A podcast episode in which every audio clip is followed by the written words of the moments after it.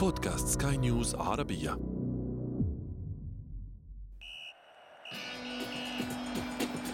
أثير الكرة.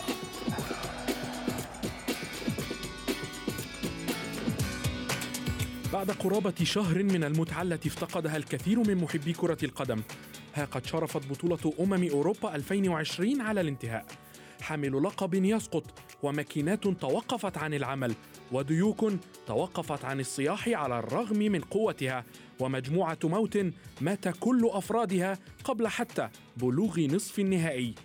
بطولة استثنائية وأحداث مثيرة متتالية ومربع ذهبي لم يكن ليتوقعه أحد بعدما شاهدناه في الأدوار الأولى.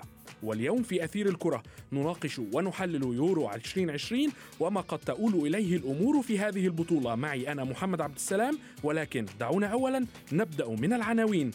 في محطته قبل الأخيرة من سيترك قطار يورو 2020 إيطاليا، إنجلترا وإسبانيا. منتخبات كبيرة تسعى وراء الذكريات الجميلة. وفي فقرة ما لا تعرفونه عن كرة القدم نكشف لكم قصة مشجعين ارتدوا قمصان منتخب آخر مقابل المال.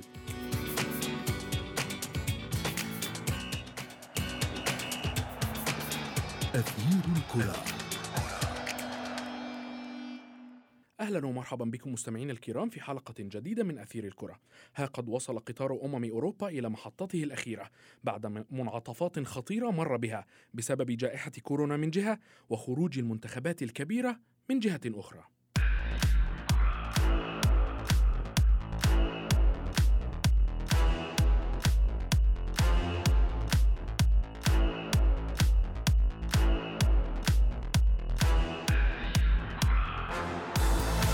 وصلت منتخبات إيطاليا، إسبانيا وإنجلترا والدنمارك إلى الدور قبل النهائي لبطولة يورو 2020 والمؤجلة من العام الماضي بسبب انتشار فيروس كورونا. مواجهات نارية تنتظر محبي اللعبة حول العالم. نستمع إلى تقرير الزميل صبري الحماوي ثم نتابع. اقتربت الإثارة من نهايتها. يورو 2020 وصل إلى محطته قبل النهائية بمواجهات نارية ستحمل لنا باقي المفاجآت. في المواجهة الأولى يصطدم طموح المدرب الإسباني لويس إنريكي وشباب المنتخب الإسباني بصحوة كتيبة الإعدام الإيطالية بقيادة المخضرم روبرتو مانشيني. حقبة سيطرة إسبانيا على كرة القدم الأوروبية بدأت وانتهت أمام إيطاليا لذا فإنها تحلم باستعادة السيطرة أمام فريق المدرب روبرتو مانشيني الذي يسير بخطى ثابتة نحو استعادة أمجاده. المواجهة بين إيطاليا وأسبانيا تحمل تاريخا طويلا منها ما يرتبط بلويس أنريكي مدرب أسبانيا الحالي الذي تعرض لكسر في الأنف من مورو تاسوتي وأفلت المنافس من التعرض لعقوبة خلال الخسارة في دور الثمانية لكأس العالم 94 وتسبب في مشاعر كبيرة بالظلم في بلاده. وتحمل إسبانيا ذكريات أجمل في دور الثمانية لبطولة أوروبا 2008 عندما فازت بركلات الترجيح عقب التعادل دون أهداف في واحدة من أصعب مبارياتها نحو لقبها الدولي الأول في 44 عاما. والتقى المنتخبان مجددا في نهائي بطولة أوروبا 2012 حيث قدمت إسبانيا أفضل مستوياتها تقريبا في أربع سنوات وفازت برباعية نظيفة بعد سيطرة مطلقة حتى أن إيكر كاسياس قائد الفريق الفائز طالب الحكم بإطلاق صافرة النهاية لإيقاف معاناة إيطاليا. لكن إيطاليا ثارت لنفسها بعد أربع سنوات في دور الستة عشر عندما فاز الأتزوري بقيادة أنطونيو كونتي بثنائية في استاد فرنسا لينهي فترة طويلة من هيمنة المنتخب الأسباني. لكن ذلك لم يكن كافيا لتحقيق الانتفاضة المأمولة في إيطاليا والتي خسرت بثلاثية أمام إسبانيا في تصفيات كأس العالم 2018 لتفشل في النهاية في الوصول إلى العرس العالمي لأول مرة منذ عام 58 الأمر الذي تسبب في انتقادات حادة أسفرت عن تعيين المدرب مانشيني أما اللقاء الثاني في نصف نهائي اليورو الذي سيجمع بين إنجلترا والدنمارك فلا يعد موقعة عادية بالنسبة للمنتخبين اللذين يبحثان عن استعادة أمجادهما في البطولة القارية ببلوغ النهائي بعد غياب طويل عن نصف النهائي. فمنتخب الأسود الثلاثة غاب عن نصف النهائي منذ 25 عاما وتحديدا عندما استضاف نسخة 96 وخسر في نصف النهائي على ملعب ويمبلي أمام ألمانيا بركلات الترجيح. بينما الدنمارك لم تبلغ نصف النهائي منذ تتويجها بلقب 92 أي قبل 29 عاما. المنتخبان يطمحان لكسر العقدة ومواصلة مشوارهما الرائع في النسخة الحالية خصوصا منتخب إنجلترا الذي يبحث عن لقب غائب عن خزائنه منذ انطلاق البطولة إذ أنه لم يتجاوز تحقيق المركز الثالث عام 68 في إيطاليا. منتخبات دنمارك وإيطاليا التقيا في اليورو مرة واحدة فقط وكان ذلك في نسخة 92 في دور المجموعات وانتهت بالتعادل السلبي. أثير الكرة.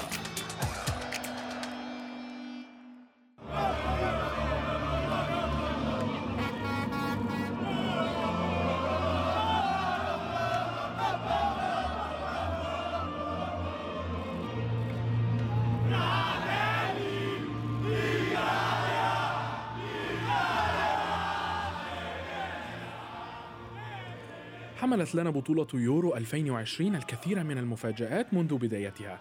فقد أقصي المنتخب البرتغالي حامل اللقب وأقصي المنتخب الفرنسي بطل العالم وقبلهما المنتخب الألماني والهولندي. في المقابل وصلت منتخبات إيطاليا وإسبانيا وإنجلترا والدنمارك إلى المربع الذهبي. معلنين عن احتمالية حدوث مفاجأة جديدة بشأن من سيحمل لقب هذه النسخة من البطولة.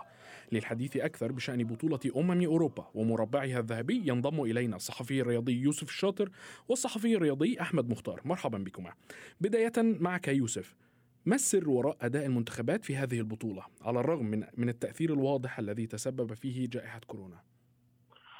مرحبا محمد مرحبا لكل المستمعين الكرام. بطبيعة الحال بطولة مختلفة كثيرا عن ما عشناه في السنوات الأخيرة يورو جميل على جميع الأصعدة أضاف له الجمهور آه، صبغة خاصة في هذه البطولة واستمتعنا كثيرا بالحضور الجماهيري في مختلف العواصم الأوروبية. في هذا اليورو ممكن أن نقول أنه يورو الشباب يورو المجهود البدني المضاعف الذي لا يعترف كثيرا بالأسماء وبالخبرات الكبيرة. جميع المنتخبات التي بلغت المربع الأخير في هذه النسخة هي منتخبات تجري كثيرا على المستوى البدني تبذل مجهود كبير. هناك انضباط تكتيكي كبير وحب وروح بين اللاعبين. شاهدنا المنتخب الإيطالي مختلف كثيرا مع روبرتو مانشيني إسبانيا حتى بعد البداية المتعثرة استرجعت آه، قوتها مع لويس إنريكي واستطاع أن ينقح بعض الأمور التكتيكية التي ساعدته في بلوغ المربع الأخير وهو أمر مفاجئ كثيرا. الإعلام الإسباني لم يكن يظن لوهلة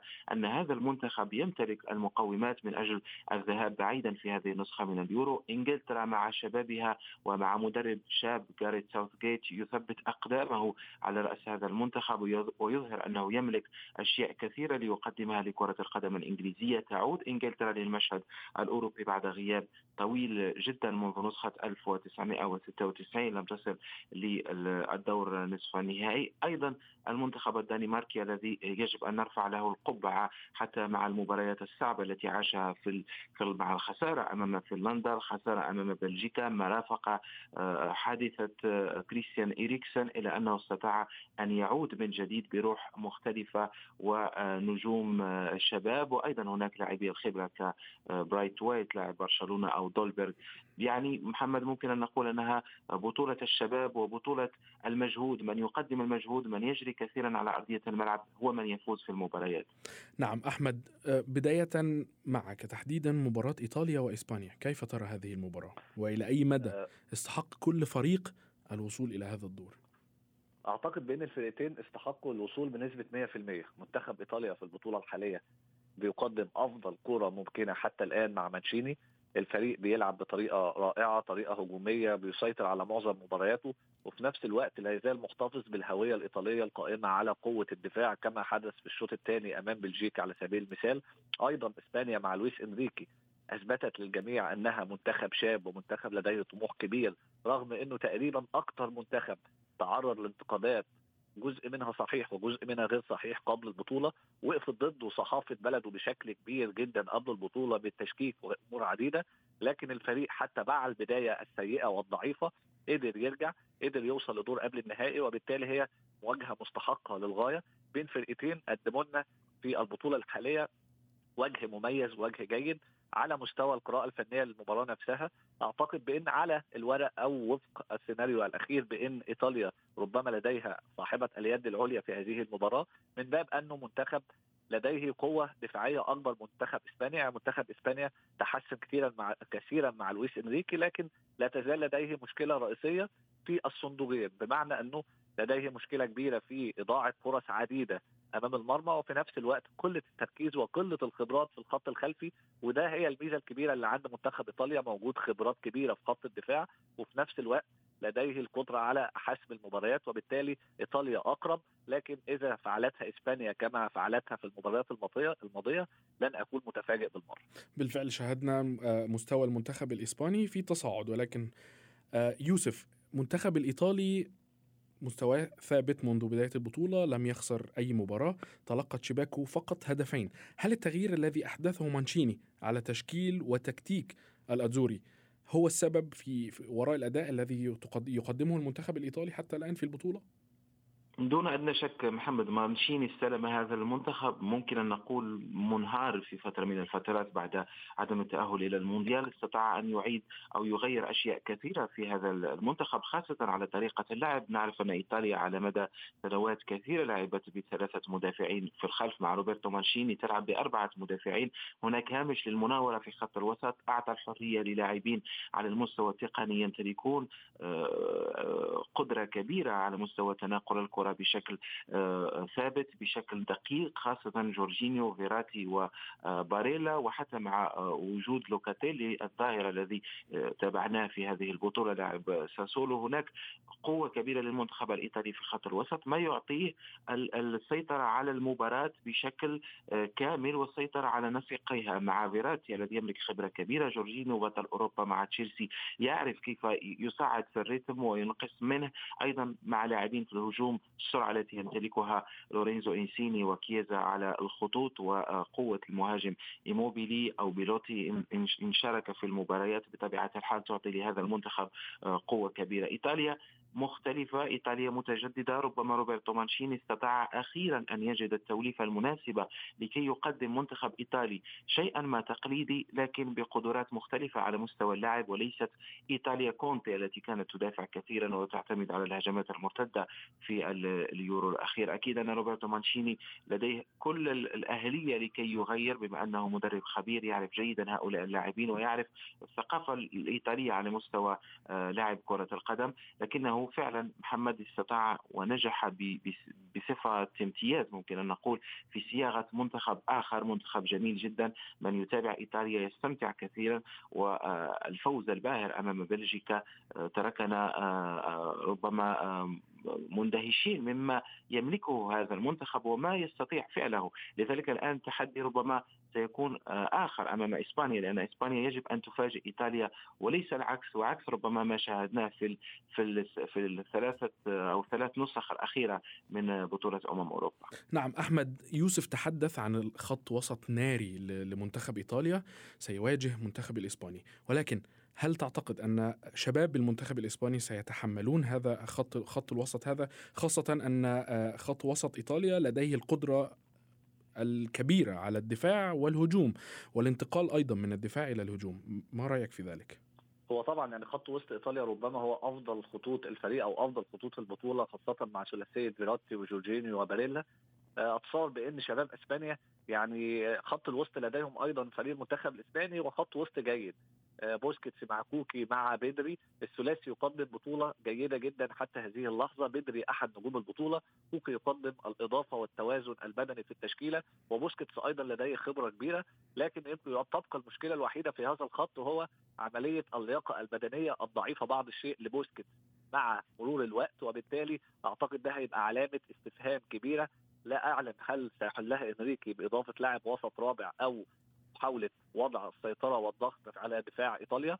أتصور بإن يعني أفضل شيء ممكن يفعله منتخب إسبانيا هو أن يبادر وأن يضغط وأن لا يعود إلى مناطقه لأن إذا إيطاليا استحوذت على الكره وسيطرت على المباراة. أتصور بأن الفريق الإسباني الحالي غير معد ابدا للدفاع. كلنا شفنا في مباراة كرواتيا في آخر 10 دقائق لما دافعوا وتركوا الكره استقبلوا هدفين. مباراة سويسرا أيضا هدف التعادل في الشوط الثاني بعد أن تركوا الكره وبالتالي أفضل حل بالنسبة لإنريكي وبالنسبة لإسبانيا أن يلعبوا كورتهم القائمة على الاستحواذ على الضغط العالي. محاولة قطع الكرات في نصف ملعب إيطاليا هو ده الحل الوحيد عشان تقدر تجاري فارق الخبرات وحتى فارق القدرات بين الفرقتين. ولكن إذا كان لويس إنريكي ومنتخب إسبانيا اللي هم بدأوا يخافوا بعض الشيء من إيطاليا يلعبوا دفاع ويعتمدوا على المرتدات أعتقد إنهم سيعانوا. ولكن من واقع يعني تجربة أو شخصية لويس إنريكي الجريئة الصداميه القوية أعتقد بأنه هيلعب كورته هيلعب بطريقة مفتوحة وهيحاول هو يكون هو الطرف المسيطر على المباراة. وحتى إن كانت طبعا فرص إيطاليا على الورق هي الأكبر لكن إسبانيا لديها من السرعة ومن الحيوية ومن العناصر الشابة اللي هي تقدر تحرم إيطاليا وممكن تعمل مفاجأة وتكسبها فعلا وتوصل للنهائي. يوسف المباراة الأخرى الطرف الطرف الآخر من نصف النهائي إنجلترا دنمارك ساوث جيت ما الذي فعله هذا المدرب لكي يصل بالمنتخب الإنجليزي إلى هذا المستوى؟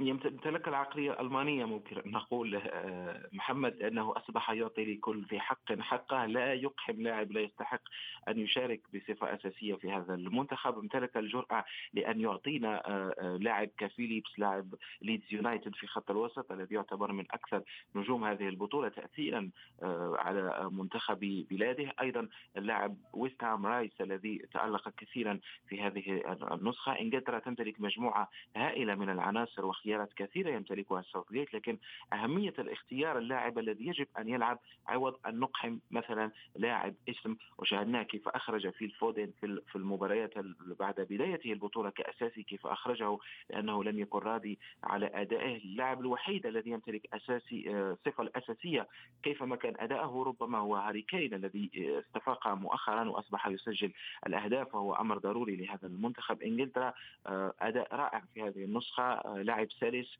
الفريق لا يعتمد فقط على الكرات الطويلة أو الشكل الذي تابعنا به. إنجلترا في سنوات آه، مضت هناك قاعدة خلفية لبناء اللاعب جيدة مع ستونز وماغواير ثم ليوك شو الظهير الأيسر الذي قدم كرات آه، كثيرة للمهاجمين وولكر.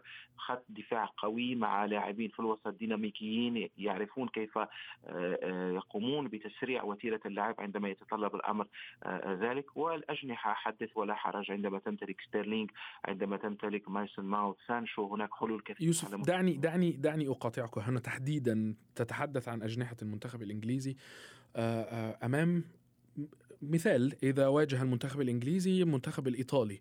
آه، المنتخب الإنجليزي أعتقد يعتمد كثيرا على الكرات العرضية. فهل سيجدي هذا نفعا أمام منتخب كالمنتخب الإيطالي دفاع كدفاع المنتخب الإيطالي؟ بطبيعة الحال هناك فرق كبير. أن تواجه أوكرانيا بخط دفاعها على أن تواجه إيطاليا بخط دفاعها. أنت تلعب أمام كيليني وبونوتشي. آه، هناك خبرة هناك نضج كبير لا يعطوك المساحات المطلوبة من أجل آه، أن يتحرك كين براحة كبيرة. لكن إنجلترا تمتلك أسلحتها على مستوى الأجنحة ويجب أن تستغل ذلك لكن كيف سيلعب روبرتو مانشيني إن تواجه الفريقان أو كيف سيلعب لويس إنريكي؟ أكيد أنه سيحاصر سيحاول محاصرة نقاط القوة وهنا تظهر ربما قيمة ساوثجيت في إيجاد حلول بديلة للأجنحة التي يمتلكها هناك أيضا مايسون ماونت الذي يبقى نقطة مهمة في عمق الملعب خلف المهاجم أيضا جريليش لاعب أستون فيلا الذي يعتبر من المفاتيح المهمة لهذا المنتخب. لذلك الصورة التي نمتلكها على إنجلترا الآن هي صورة المنتخب الديناميكي الذي يتعود أو يتأقلم مع أجواء المباراة ويتأقلم مع خصمه الذي يواجهه وليس منتخب آه، كما تابعناه سلفا في الدورات الماضية منتخب كلاسيكي يعرف فقط أن يلعب كرة طويلة. نعم أحمد المنتخب الدنماركي هل وصل إلى ما هو عليه فقط بالتحفيز من أجل إريكسون وما حدث معه أم أنه استحق الوصول إلى هذه المرحلة عن جدارة. بالإضافة أيضا إلى أنه يحلم بما حققه في العام 92 أعتقد بأن منتخب الدنمارك استحق تماما الوصول إلى نصف النهائي. طبعا قصة اليكسن هي قصة إنسانية وقصة معبرة نتمنى له الشفاء الكامل لكن الفريق داخل الملعب يقدم كرة قدم جيدة. الفريق لديه أمرين يتفوق فيهم حتى الآن على جميع منافسيه أول شيء القوة البدنية الكبيرة جدا لمعظم لاعبيه سواء في الشق الدفاعي أو الهجومي. الحاجة الثانية الانضباط التكتيكي الواضح جدا من جانب المنتخب الدنماركي يعني نلاحظ إن الفريق يلعب بطريقة لعب اللي هي 3 4 3 لكنها تتحول في بعض الأحيان 4 3 3 الفريق عنده لعيبة مميزة جدا زي كريستيانسن اللعيب اللي ممكن يلعب كمدافع وممكن يلعب كارتكاز. عنده اثنين من الأطراف خاصة مهلي اللي أنا بعتبره أحد نجوم البطولة حتى الآن اللي هو ال wing back على اليسار.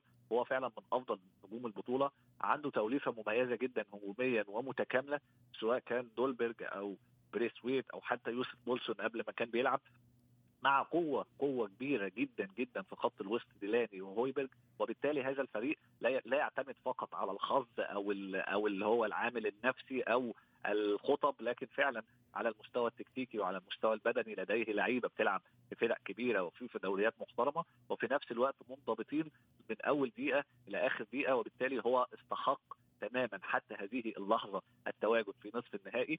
أتصور بإن يعني حتى أمام إنجلترا في ناس كتير بدأت تتكلم إن إنجلترا خلاص في النهائي خاصة إن المباراة في ويمبلي وخاصة إنهم كسبوا أوكرانيا 4-0 لكن منتخب الدنمارك أصعب بكثير من أوكرانيا. منتخب مش سهل أمام أي فريق كبير. وبالتالي حتى إذا لم يصعد إلى المباراة النهائية نعم. فأعتقد بإنه هيصعب الأمور جدا جدا على إنجلترا وإذا قدر يقصي إنجلترا أنا شايفها مش هتكون يعني مفاجأة ومش هيكون خيار مستبعد. نعم. مرة وفقا للمستوى الحالي للفريق وتاريخه الكبير. نتمنى نتمنى استمرار الإثارة في هذه البطولة الاستثنائية. كنت معي من القاهرة الصحفي الرياضي أحمد مختار وأيضا من الرباط الصحفي الرياضي يوسف الشاطر. شكرا جزيلا لكما.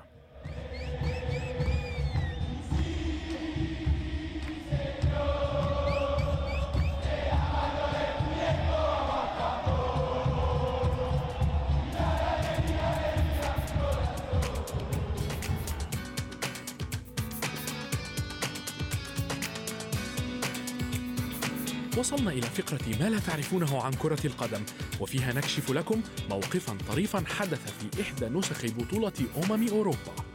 ففي نسخة يورو 2012 التي استضافتها كل من بولندا وأوكرانيا والتي كانت الأخيرة التي تقام ب 16 منتخبا فقط حيث اعتمد الاتحاد الأوروبي إقامة البطولة ب 24 منتخبا بداية من نسخة 2016 وفي هذه النسخة قامت مجموعة من المشجعين البلجيكيين والذين وصفوا حينها بالمتحمسين ومحبي كرة القدم.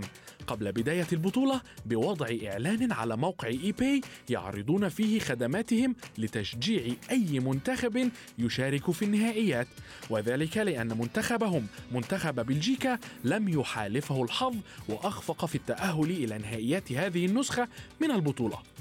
الأكثر طرافة في الأمر أن هناك بالفعل مشجعا هولنديا قام بالتواصل معهم ودفع لهم ثلاثة آلاف يورو لكي يشجعوا منتخب بلاده الذي للأسف خرج بدوره من دور المجموعات بثلاث هزائم ودون أن يحرز أي نقطة.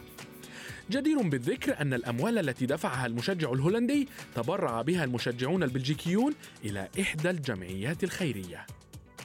بهذا نكون قد وصلنا وإياكم إلى صفيرة النهاية لحلقة اليوم من أثير الكرة. تابعونا في حلقات جديدة مقبلة. كنت معكم أنا محمد عبد السلام. إلى اللقاء.